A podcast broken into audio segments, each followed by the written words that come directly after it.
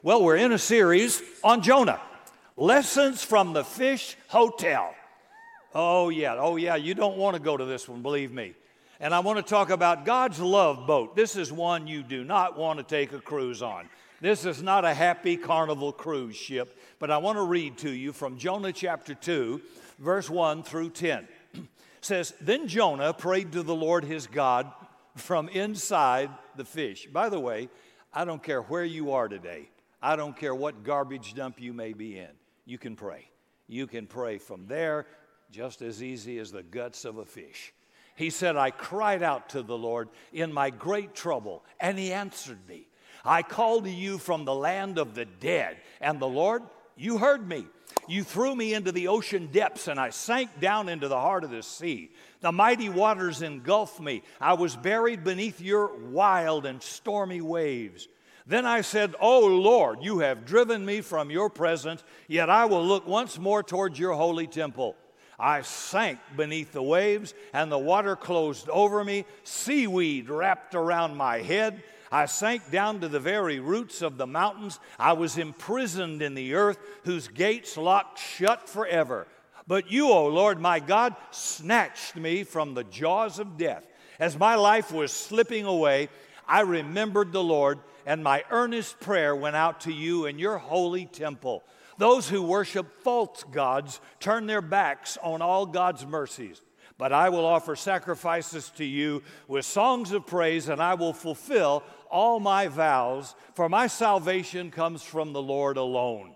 Then the Lord ordered the fish to spit Jonah out onto the beach. well, we're studying this little book of Jonah. And one of the problems about Jonah is that a lot of people think they know the story, but they don't. The average person associates Jonah with one other character. Want to guess which? The whale. The story does not actually use the word whale in the Hebrew language, and that's very significant. We'll look at that in a little while. Last week we looked at the first chapter. The word of the Lord comes to Jonah go to Nineveh, and then he said, Tell them about God's love. Jonah doesn't want to do that, it's a bad place, so he gets on a ship and goes to Tarshish, opposite direction. So God sends a storm, and the ship is about to go down. Jonah tells the sailors, Throw me over the side, and when they do, the storm stops. Meanwhile, Jonah's going into the sea, and he thinks, like you and me, I'm a dead man. So Jonah is sinking into the sea, but the Lord appoints a great fish to swallow Jonah. And Jonah was inside this fish three days and three nights. That kind of strikes me kind of funny and unusual, sort of an unexpected detail. And that word appointed for this fish could be translated commissioned. It was a governing word. It's what a king would do if he was going to appoint an ambassador or something. It's something you do to a person, but it's used here for a fish.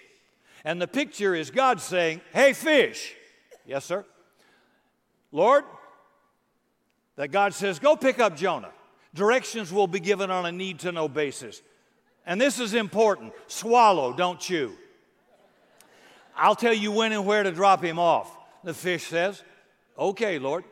Now, let me say that we want to be the kind of a church where nobody ever has to pretend to believe anything, where we say what we think we're supposed to say instead of what we think. The point of Jonah is not that there is really a fish where in everyday life out here in our oceans, a human could survive for three days. The point is, it would take a miracle. And the real question is, are miracles possible? And by the way, there is no species of fish out there. This is a one time, one off created fish. We don't even know what it looked like. Had to be kind of special, though, right?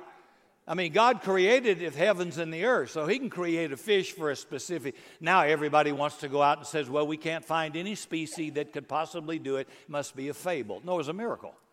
It's a miracle. I don't have any problem believing for a miracle. God does a lot of those. And you need to believe He can do that for you a miracle. And the heart of our faith is this there's a God, an all powerful God. He raised Jesus from the dead, and that happened in history. So to God, nothing's impossible. If He can raise Jesus, dead body, from the grave, He can keep a guy in storage in a fish hotel for a couple of days. So don't get hung up on what kind of fish it was, or you'll miss the whole purpose of the writer. The point is a spiritual message that God is up to something really, really good. And the primary word associated with God in Jonah is great. It starts by God saying to Jonah, I want you to go to the great city of Las Vegas, Nineveh. You pick it, okay? Because it turns out God has a great heart for that great city. And that shocks, maybe offends a lot of Christians. Sin City. What happens in Vegas stays in Vegas. Not usually. And, we could pick San Francisco. We could just pick a lot of places. Then Jonah runs the other way. So the Bible says God sends a great wind and it produces a great storm. You hear the greats? It then says these pagan sailors converted to God through great fear. Then God appoints a fish for Jonah. Anybody want to guess what adjective the Bible uses to describe that fish? It's a great fish. So God is doing something great in the story. But Jonah does his best to mess everything up. If the main word for God is great, the main word for Jonah is down. God says, Go to Nineveh. Jonah goes down to Joppa. Then he goes down in a ship to Tarshish. Then he goes down in the ship into the hole, the bottom of the ship where he sleeps. Then he goes down into the water in the storm. Then he goes down into the fish, and the fish goes down to the bottom. Jonah is lower than a whale's belly. He's gone to rock bottom. And maybe you have too. You know, the sea was a place of great fear, great terror, and a place of death. Well, guess what? Jonah, Jonah is locked up in this fish in the dark. What do you think Jonah does in the fish? There's no internet connection. He prays. Right from the guts of this fish, he prays to the Lord. In my distress, he said, I called out to the Lord, and he answered me. From the depths of the grave, I called for help, and you listened to my cry and he'll hear yours. Jonah hits bottom physically and from the guts of the fish, and he hits bottom emotionally. In my distress, I called. And spiritually, and from the depths of the grave, I called. This is a strange story. Praying from the guts of a fish. Old Jonah has gone a long time without praying. He hadn't talked to God. He gets on a ship to Tarshish. He hadn't prayed about the ship. He's not talking to God at all. He was told to go to Nineveh, he goes to Joppa. He ends up in the sea, in the belly of a fish. Why do you think Jonah prayed in that fish? Well, Sparky, he had nothing better to do. What else are you going to do in a belly of a fish? He had nowhere else to turn. And do you know why in our world most people have such a hard time praying? Because we've got so many other competitive things to do. So many voices, so many crutches, so many screens we can turn on, so much noise that we produce that allow us to avoid having to face what's going on in our mind. We've got tons of distractions. Well, oh, Jonah ain't got any. He's got nowhere to run, nowhere to turn, no other option. God brings Jonah down, down, down to a place of desperation in a fish in the sea. And the honest truth is, Jonah turns to God because he's got nowhere else to go. And sometimes that's a good thing. It's not true for everybody, but sometimes God will take you to a place where there's just nothing else to do. And we, we Christians look on some people like that. Well, the only reason he came to the Lord. Well, who cares? He came to the Lord. I don't care what it is, what reason it is. It's a good thing if it brings you to the Lord. And the entire first chapter of Jonah is about all Jonah's human effort. Jonah makes plans. Jonah's got money, got resources. He's going places, and it's a total disaster. You know, and, and the storm hits. And Jonah, well, his big story and all of his plans stop. In the second chapter of Jonah, there's no human effort at all by Jonah. He can't do anything, can't go anywhere. He just prayed. And then good stuff starts to happen for Jonah. Jonah goes as low as you can go, lower than a whale's belly. And this man, in the guts of a fish, in a storm, by a boat, in the bottom of the ocean, discovers there is God. It's all about hitting bottom. And then this part of his prayer in Jonah chapter 2. It says, The engulfing waters threatened me. The deep surrounded me. Seaweed was wrapped around my head when my life was ebbing away. When my life was ebbing away, he says, I remembered you, Lord. My prayers rose to you. Jonah comes to realize that what looked so bad, hitting the bottom, the wind, the storm, getting thrown overboard, was actually working out to be the best thing that ever happened to him because it brought him back to God. And God was up to great things. Whatever disaster you're facing, if it brings you back to God, boy, that's a good thing. That is a good thing. I don't think it takes all that tragedy for everybody, but some of us are stubborn. Yeah. Some of us are hard headed. Yeah. I'm not pointing at you, I'm pointing at me. I know. And boy, God has to ring your bell. And the good thing is because He loves you. He doesn't want you to be lost. He doesn't want you to go to hell. He doesn't want you to live in torment. He loves you. And He'll do anything He can to get you and Him together. Have you ever been in over your head in life? Pray. Is it your own fault? Pray. Have you not been living the kind of life you think God wants you to live? Pray anyway. Are you concerned? Because the real truth is, Rick, right now, even if I were to pray, my motives are kind of mixed, and I'm really more selfishly concerned about my own well being than God's will. Pray anyway. God is never more than a prayer away. I'm telling you the truth. You know, one of the amazing things about God is that He is gracious and merciful. Buddha's not, Muhammad's not, but our God is. So much so that even when Jonah or you or I come to him just because we hit bottom and we've got nowhere else to go, you know what God said? Okay, come to me. Come on, come to me. So, for crying out loud, folks, today, come to him. Well, Jonah does, and God hears, and Jonah gets delivered. And Jonah gets delivered on the third day. The third day is a big day in Bible numerology. Often in the Old Testament, when there was a dramatic rescue on the part of God, it would come on the third day. Jesus was raised on the third day. so any reader would expect that Jonah is going to get some dramatic rescue, like a visitation from the angel Gabriel, or fly home on a chariot of fire, or get beamed up through prayer, something like that. But that's not in this story. Verse 10, Jonah 2. and the Lord commanded the fish and vomited, it vomited Jonah onto dry land. Now, is it me or is that a little more detail than I want? If you're wondering why the translators didn't choose a more dignified, churchier word than vomit, it's because the Hebrew word was way more graphic. Okay? Jonah did not get dropped off by an angel. Oh, no. The whale had a protein spill, tossed his cookies, lost his lunch, launched the food shuttle, took a ride on the regurgitron. Got it? It's almost funny.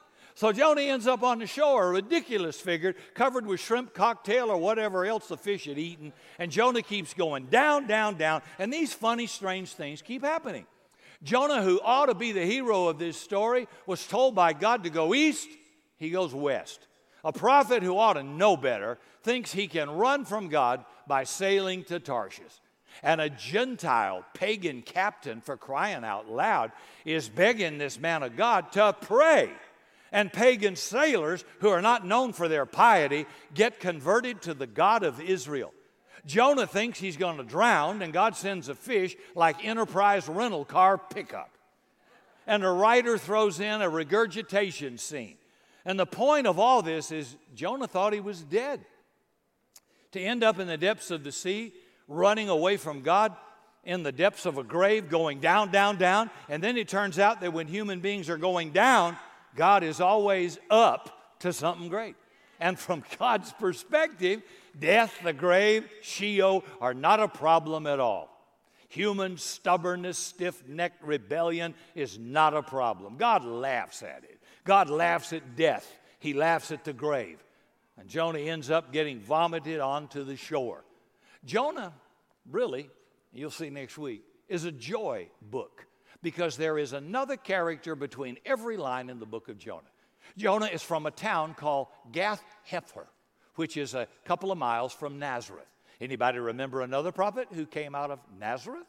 Jonah was asleep in a boat in a storm while everybody else was panicking, and they woke him up and by his actions the storm was stilled. Does that remind you of anybody else in the Bible? Jonah's name means the dove, which is a name that means was given to a beloved one. Anybody remember somebody else who went down into the water, came up out of the water, and a dove descended, and a voice said, This is my beloved Son, in whom I'm well pleased. Towards the end of his life, Jesus had one sign to give this sorry, dark world, and he called it the sign of Jonah. For as Jonah was three days and three nights in the belly of a huge fish, so shall the Son of Man be three nights and three days in the belly of this earth. Then comes the third day the message of Jonah is a little foretaste of the victory of Jesus who comes to meet us at our lowest place and says, Death loses, sin loses, loss loses, sorrow loses, sadness loses, and joy wins. Where, O death, is your victory? Where, O grave, is your sting? See, God gets the last laugh, okay? That's the story of Jonah. And it's interesting that because of persecution, early followers of Jesus used to meet in a place called catacombs. They were tombs underground, burial vaults. And the early church used to meet there to worship. Is it me, or doesn't that seem kind of an odd place to go from a church growth perspective? Invite people to meet where dead people are. Of course, every weekend I often see a lot of dead people. Well, they had to be in a hidden place. You've heard of the place, the underground church. Well, that's exactly where it came from because of persecution. And by the way, the first art inspired by Jesus was not art that appeared in great cathedrals in Europe. It was etched or drawn on those hidden catacombs. And the Old Testament figure who's found there more than anybody else, not Moses, not David, not Abraham, Jonah. Why? Because they all got the joke. Deliverance is coming. Resurrection is coming. The third day is coming. Jesus is all over the book of Jonah in typology. And the book of Jonah is a great, high, holy comic book because death gets mocked. What if, when the resurrection comes one day, what if, when the dead in Christ shall rise, what if, when disease and aging, when cancer and heart disease, AIDS and dementia have done their very worst, and we go all the way down into the grave, and then come right back up on the other side. What if in that day life is so good, healing and redemption so complete, and our new bodies, oh yeah, so wonderful, and our fellowship with God so sweet going into eternity that we look at each other and say, This is what I was afraid of? I thought death was so awful. It's nothing at all. It's a joke. It has no power before God. It's just a gateway to life. That's the book of Jonah. Well, oh, Jonah hits bottom, and there God is greater than ever before. So, what do we do now when we're in over our heads? You pray, just like Jonah. I've known some Jonahs. One Jonah I knew was a lawyer. He was on a ship of Tarshish, had a lot of cash, was living for a lot more. His sea was a sea of alcohol. He couldn't stay away from it. And he kept going down, down, down. The managing partner of his law firm told him, Your next bender will be your last one with this law firm. He seemed okay for a couple of months, and then he was found in a hotel where he had been binge drinking for three days, out of control. He lost his job. He got put into a rehab clinic for a month and then he got assigned a sponsor who told him that he would have to get up every morning at 6 a.m. for an AA meeting.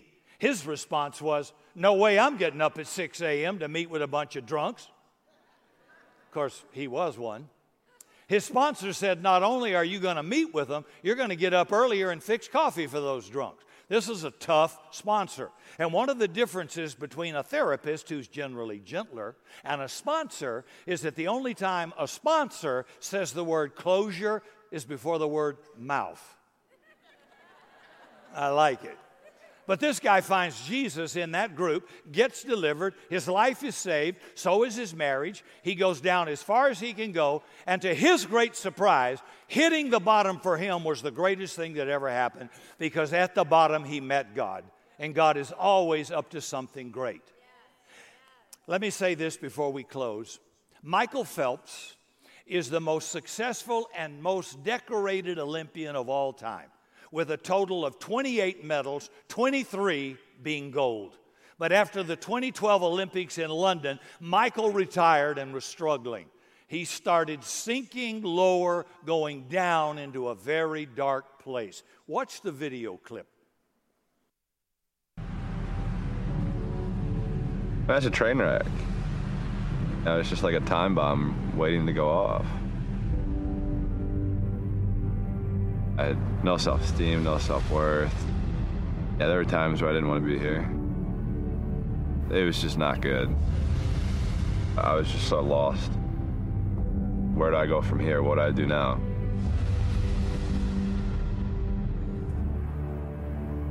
For a moment, I thought it was going to be the end of my life, literally. You know, like I was like, yeah, it'll probably just be better without me. People won't have to deal with the, the BS that I give them or the crap I put him through. I didn't really leave my room, didn't eat, didn't really sleep. I just figured that it was the best thing to do was just to end my life. Advice from longtime friend, mentor, and fellow Baltimore icon Ray Lewis lifted Phelps. I'm like, baby boy, listen to me. This is when we fight. This is when real character shows up. Don't shut down. Because if you shut down, we, we all lose. And so we started to reinstalling him was, let me show you who you are. I want to expose to you really who you are.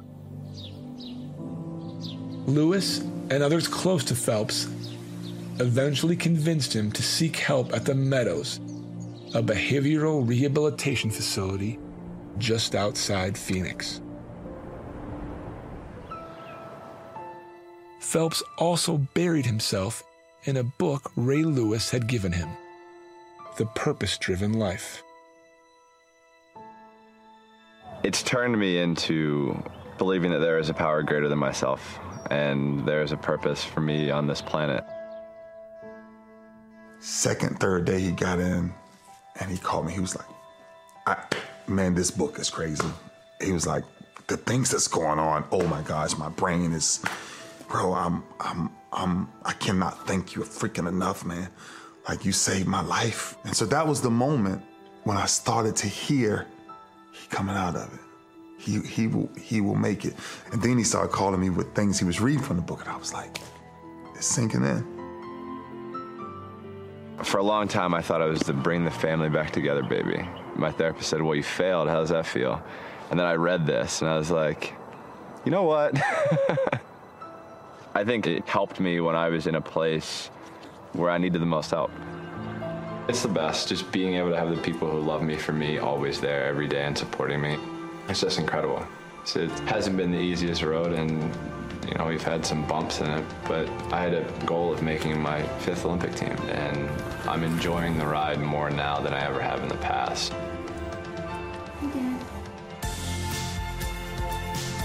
When I hang my suit up for the final time, put all the medals and the records aside, as long as I can say I did everything I wanted. Come on, Mike. This is a sport that I fell in love with because my mom put me in for water safety. And it turned into this. I know what my career will always mean to me. Something that I dreamt of and I've lived. And at the end of the day, that's all that matters. I love that because you don't get to choose your fish. And Ray Lewis became the fish God used to rescue a human being. And it's funny, I mean, Ray had a terrible past as well. And God uses people you don't like, you don't recognize, that you wouldn't think at all could be significant in turning somebody's life towards God. I just love that. Michael would go on to compete in the 2016 Olympics in Rio de Janeiro, where he won five gold medals, one silver. He announced his second retirement in August of 2016. He's married, of course, has two boys, and another one on the way. This Jonah, oh Michael, who was such a success, was so grateful that God brought him all the way down because at the bottom, he met God. And he learned that the dangerous place wasn't at the bottom, the dangerous place is usually at the top. That's the story of Jonah. And that's why what looks like tragedy ends up a comedy. And that's your life too and mine if you want it. That's the sign of Jonah.